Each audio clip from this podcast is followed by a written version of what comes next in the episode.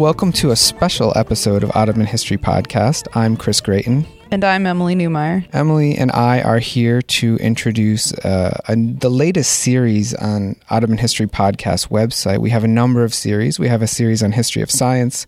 We have a series on is- the history of Islamic law. Uh, and this series, uh, entitled The Visual Past, is a uh, a very I think innovative way of framing a range of interviews we've done in the past and will be releasing in the future. Joining us in the conversation today is Nina Ergin. You've heard her on the podcast before. She's an associate professor of art history at Koç University and uh, has a range of talents and uh, research topics, all in various ways linked to the history of not only visual sources, uh, but also sensory history as a whole, urban experience, and architecture. So she'll be joining in our conversation today. Nina, thank you for joining us again. Well, thank you very much for having me.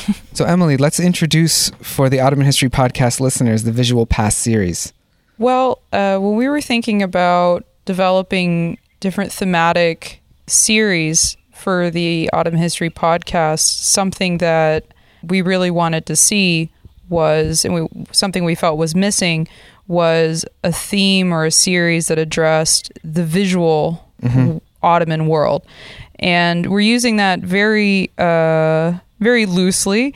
Um, so I, I, I got together with my uh, co-curator of the of this new series, uh, Ünver Rüstem, uh, and he he and I. Uh, talking about it we decided that uh, we really wanted something that addressed basically the the the spatial and material world of the Ottoman Empire. So the built environment, architecture, works of art, material culture. Right. And it was important for us to find all the episodes and to develop new episodes that really have at the center the concept that you know whether it's it's a building or a photograph or a map that these are really Yeah. um, these are primary sources Yeah. because I think you know when we talk about Ottoman history we really think of of the document the archival document as our prime as as the primary primary source.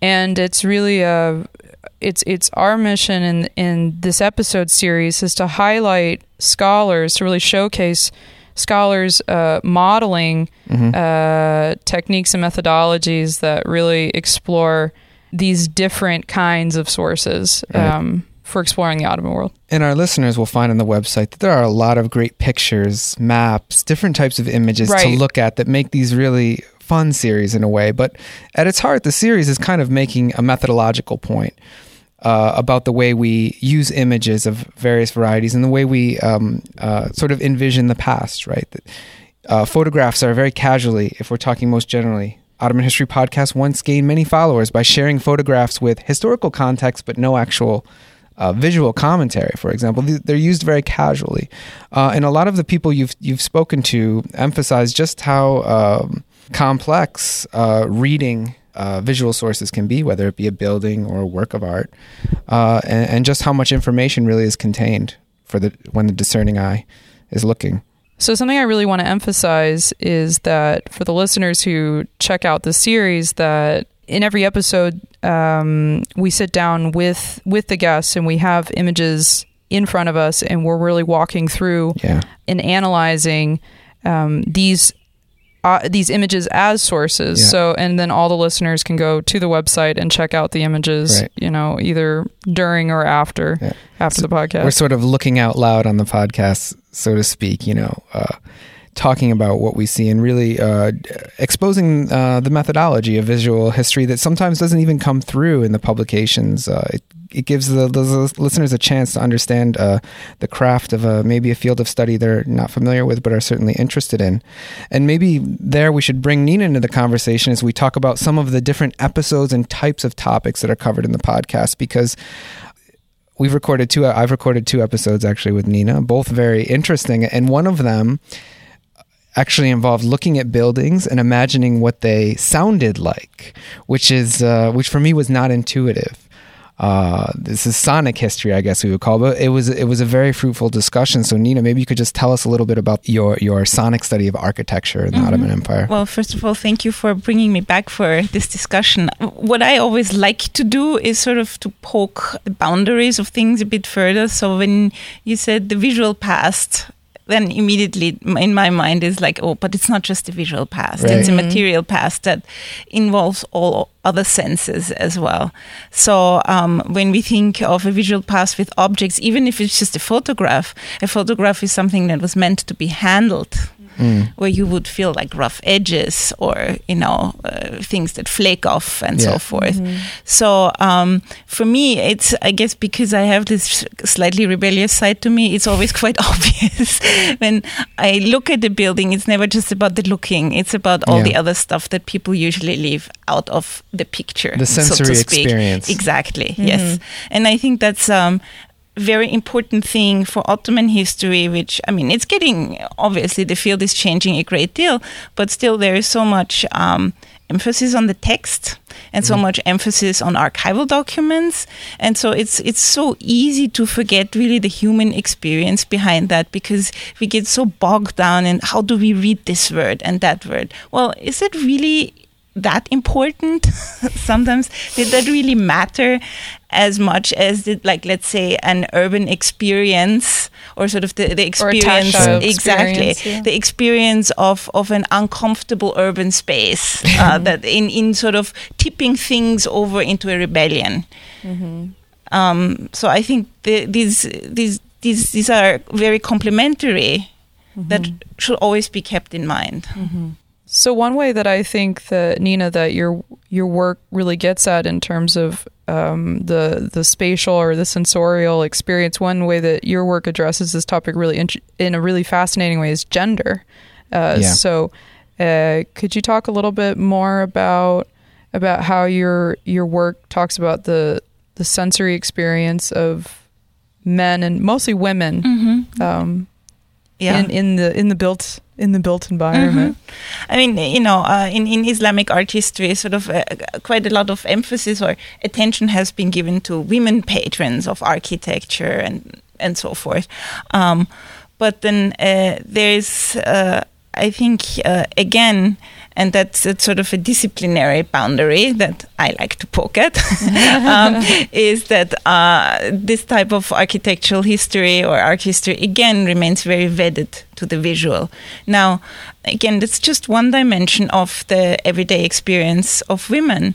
And when you sort of combine maybe textual sources about uh, women's experience with the built environment with objects and so forth then you you can start to figure out that you know the built environment is is so much more than just seeing. It's Sure. also a lot about hearing. I mean mm-hmm. you know there's a lot of visual material out there or or history written with the help of visual material about the harem in the mm-hmm. Topkapi palace. Mm-hmm. Right. Right. But then uh, when you go there and you actually uh, look uh, around for example in the in the divan in the council room you can see holes in the ceiling that led through into uh, the spaces behind that connected to the harem.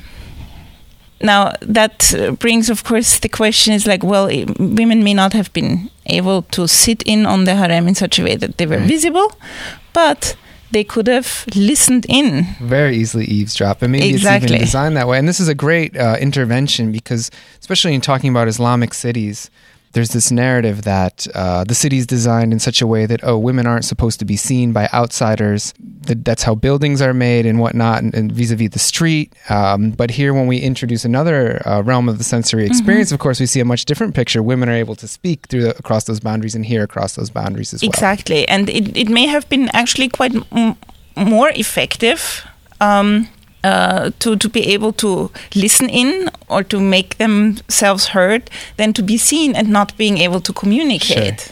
Um, you know, I mean, you can clearly convey much more through speaking than I don't know some kind of like gestures as signals and so forth.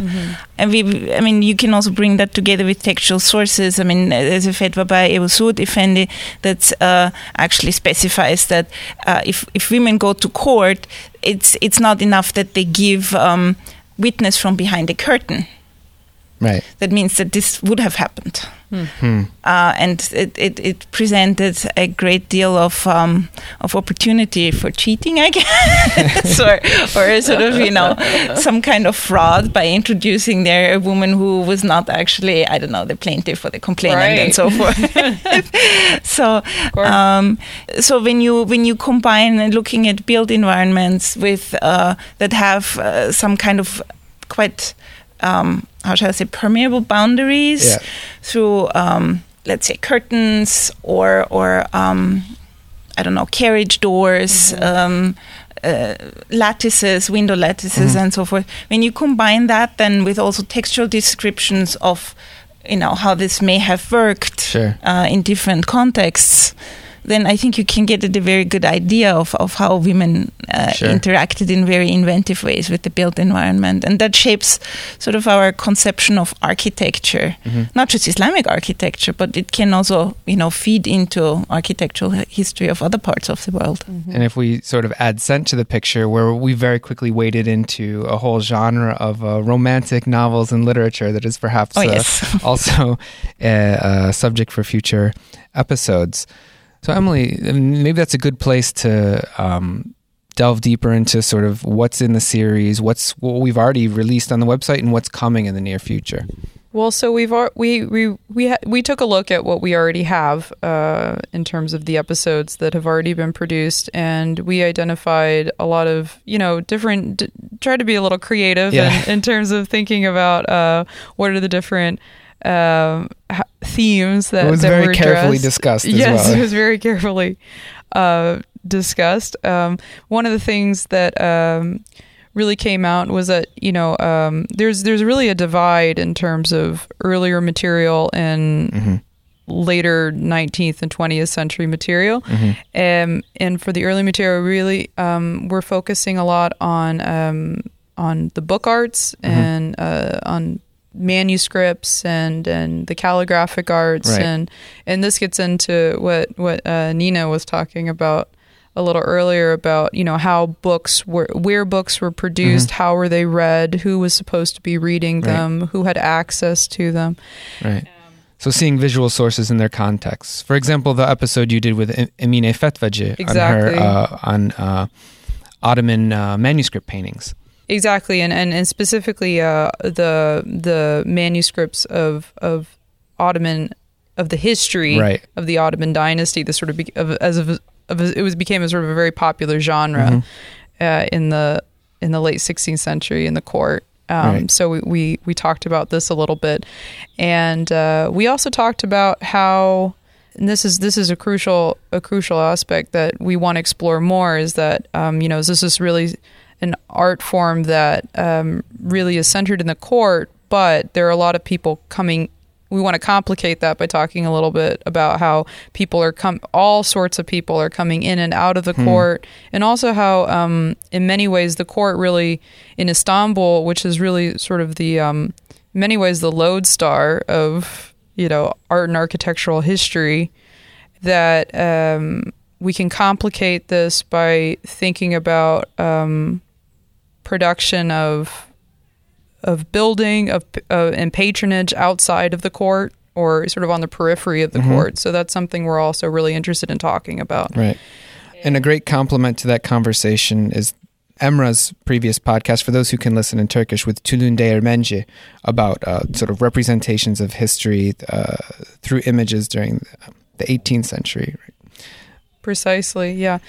And we also have, um, in terms of the of the of the 19th and 20th century, we're also um, you know exploring different ways that new technologies uh, Mhm. affected um, how it transformed visual culture in the Mhm. Ottoman world. And one of the ways that really uh, becomes apparent is through photography, which is uh, something Sure. you just brought up. Um, it's something that people, I think, you know, especially with the opening of a lot of uh, online archives, Mhm. that it's some it's something that we use a lot um, for all the episodes of the Ottoman History podcast, and talking a little bit more about this, um, you know, these amazing resources that are opening up in terms of historic photographs.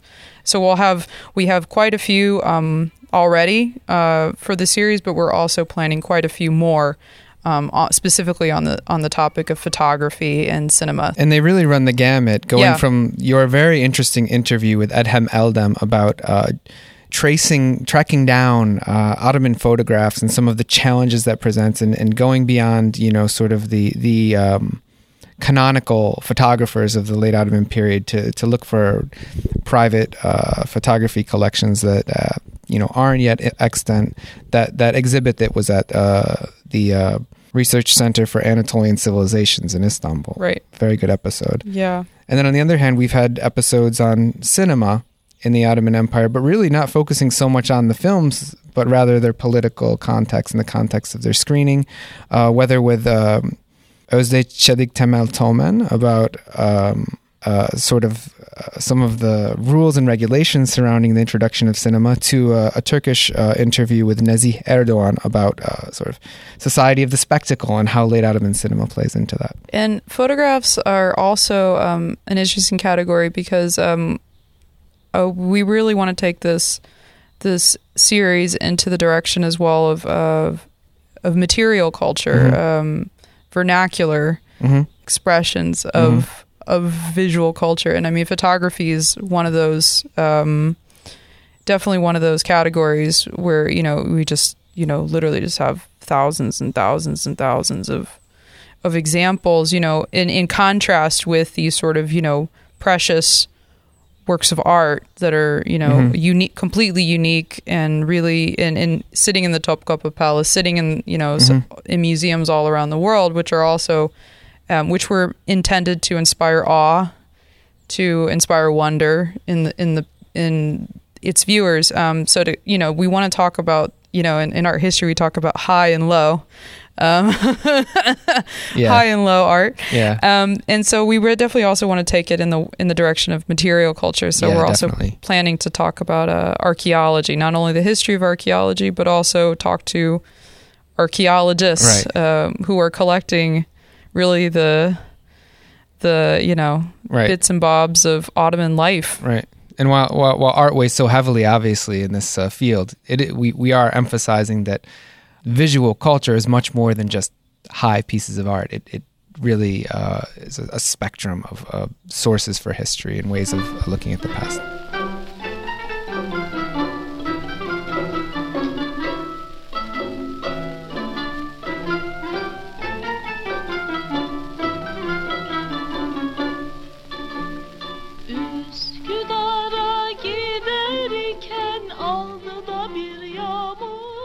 Welcome back to Ottoman History Podcast. Chris Gratien here with Emily Neumeier uh, and Nina Ergin as well, talking uh, about the new series on Ottoman History Podcast, The Visual Past. Please visit our website, ottomanhistorypodcast.com, for a link to all the episodes in that series, uh, and also for a way of uh, subscribing easily through iTunes, where uh, it has its own separate feed and where you'll be updated with the latest releases as they come out.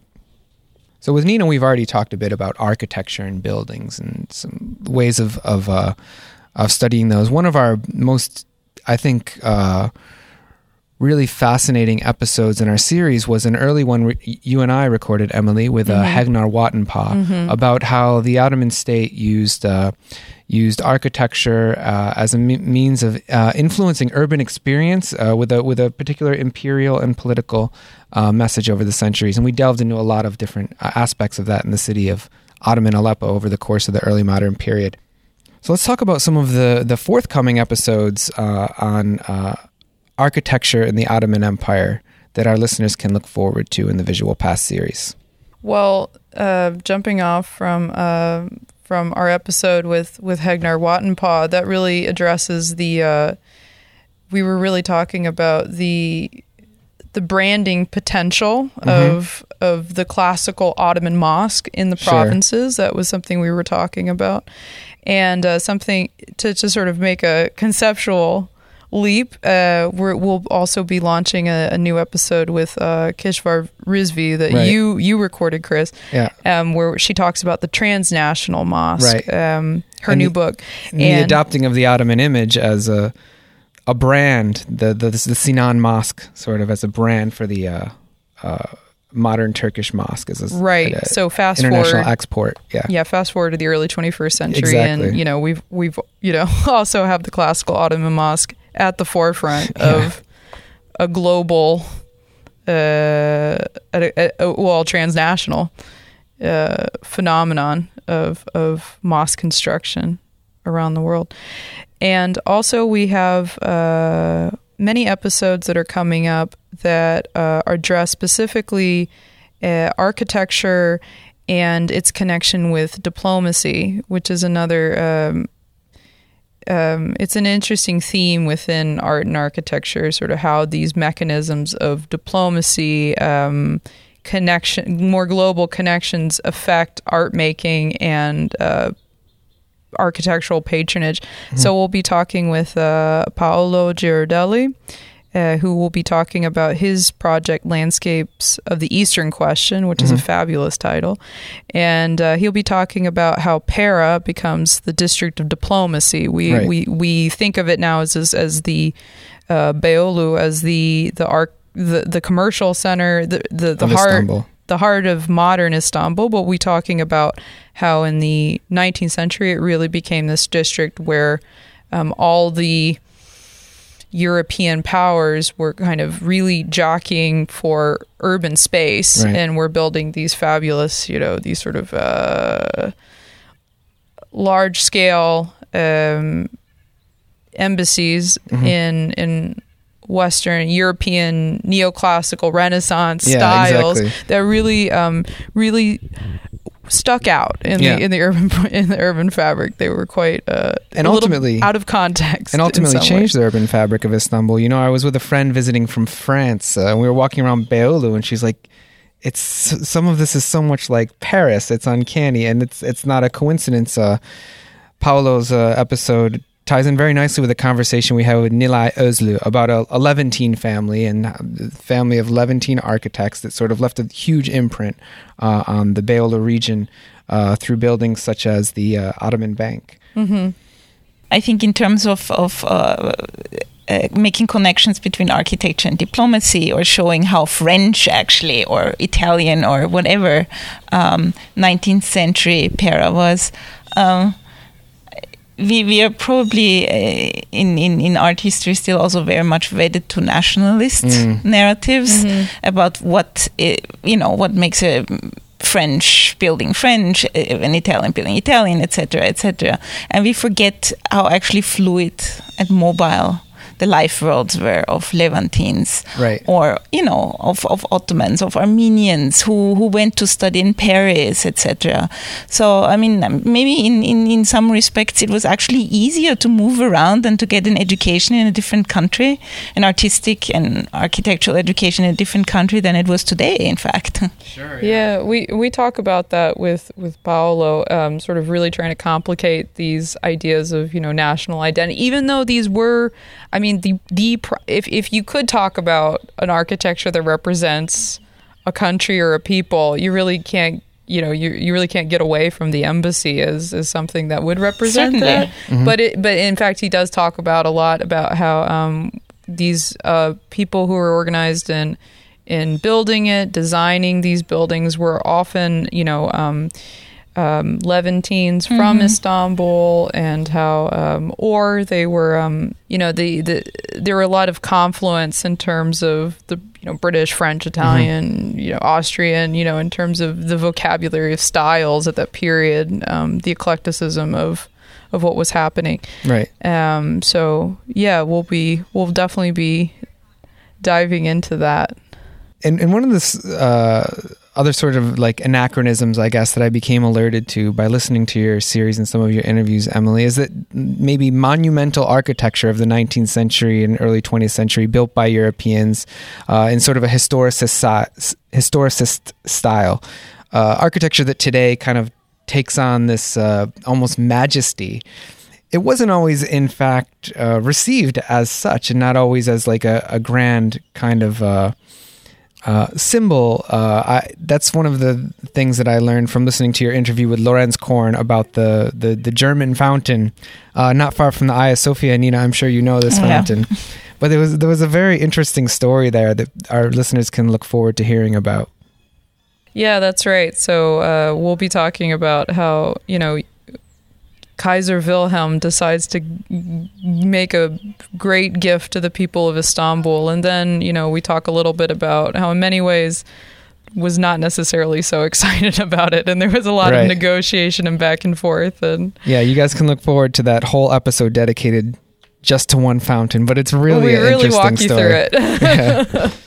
and again, we have we have so many episodes in this series already, and so many more in store on such a a, a wide array of topics. Um, the politics of representation comes into this in an interesting way. Uh, we had this episode that uh, Nick Danforth and I recorded with Aslı Iğsız about Turkey exporting uh, its brand to the world through actually by consulting with marketing agencies about how to create an image of like Turkey in the post uh, year 2000 sort of uh, neoliberal moment. And I'll add to that uh, an episode that we recorded with Nick Danforth about representations of sort of others, Arabs and, and other peoples of the Middle East in the world in, in the Turkish satirical uh, periodical Akbaba and s- sort of the some of the political implications or non-implications of those uh, uh, representations. the journal Akbaba ties in nicely with another episode that we recorded. Um, uh, it's another one of the older podcasts, but also it was uh, very popular uh, with Yasemin Gencer Yeah. On um, the um, on cartoons, the importance of cartoons Right. in the definitely, especially in the in the early Republican periods Mhm. and we actually have a whole uh, we have a whole um, collection of episodes that that explicitly address not only the the Ottoman visual past but Right. also uh, the visual past as it continued into the into the modern Turkish period and that address specifically uh, the role of art and and um, visual culture Mhm. in um, explorations of of modernity Yes. of nationalism. Uh, we also have a podcast, a really really nice podcast uh, the, with Seçil Yilmaz, where uh, she talks about um, um, the the paintings of the of these early early Republican uh, painters Mhm. who uh, went out on these uh, on these um, Funded excursions. really. funded the ex- funded excursion into the provinces, the uh, Yurt uh, Geziler, Mhm. um, the gov- that the government funded um, to really paint the Turkish nation in all of its corners. And one of the things I liked in that conversation was actually how, you know, the funders of this sort of nationalist project during the 1940s to, to paint the peasant, as we say in the podcast, had a radically different vision than some of the artists who themselves were socialists or, or Marxists and went out with real leftist, ten, leftist tendencies and, that actually were accentuated by their experience uh, living with uh, peasants and, and depicting uh, images from Eastern Anatolia. And we also uh, just recently, uh, to complement that, we just had a recent podcast with Sarah-Neel Smith. Sure. Uh, on the politician uh, Bülent Ecevit, but um, most people know him as a politician. But as we learned from Sarah-Neel, he was also really active in Mhm. forming the um, the art scene and the art criticism scene uh, in Istanbul. and his uh, perspectives on art and politics were, were deeply intertwined in this case. His understanding of Turkish modernity in the 1950s, a moment uh, in which um, ideas such as democracy are being Mhm. robustly debated uh, Mhm. in the Turkish press. Yeah. Well, there's there's too many episodes for us to mention today, Emily, in this podcast. You know, we have one coming up with Gwen Collaço looking at Levni's Surname and looking at um, urban transformation, the transformation of Istanbul's waterfront during the early uh, 18th century. And for those who have followed the podcast since its earlier days, uh, we're, we're, we're refurbishing a lot of our old episodes in these series, sort of bringing them to light to, you know, reminding our older audience and letting our newer audience know about some of the older conversations. And one of the great ones was actually one of our first Turkish episodes with uh, Irvin Cemil Schick about Islamic calligraphy or hat. Uh, so there's really just uh, you know an incredible selection of episodes uh, to look forward to in this series, and and I'm I'm very happy that now that the Visual Past series is being released, it's going to lend even greater sort of methodological coherence to all of these episodes and really create a conversation that's going to link up uh, scholars working on a range of issues. We didn't even mention the issue of maps and cartography. Of course, uh, episodes that are also featured in Nir Shafir's History of Science series. So, interview with Palmira Brummett about her new book on mapping the Ottomans, and also Karen Pinto, whose book on medieval Islamic cartography has recently been released. So really, uh, the Visual Past series is uh, in conversation with some of our other series, which I think represent some of the most innovative and popular and interesting uh, directions in the field of uh, Ottoman studies and the uh, field of history as a whole. Yeah, absolutely. I would say that uh, the the most exciting thing about the visual past, um, instead of getting too hung up about the uh, the constraints of of the visual, is to see just how many connections there are between, um, I guess the the visual and, and material Right. and built worlds with with all the other different themes on the podcast. To see what a what a big umbrella the Ottoman History podcast is and can be. Well, Emily, I'm so happy that you've collaborated with me uh, and, and with uh, Ünver Rüstem as well on uh, sort of bringing this uh, series to fruition. It's been long in the making. Um, I know it's difficult to talk about images on a radio program and talk about visualization without having any visuals, but I think it's uh, somehow a very interesting exercise and something that's really yielding fruitful results. Thank you so much. Yeah, thank you. Thank you, Chris. I want to thank our listeners for tuning into this uh, special introduction to the Visual Past series. We want to remind you that we have a feed in the iTunes directory, which you can find directly in iTunes under the Visual Past, published by Ottoman History Podcast, or simply go to our website, ottomanhistorypodcast.com, where we have a link to the Visual Past series as well as all the other series on our website. Thank you so much for listening. That's all for this episode. Until next time, take care.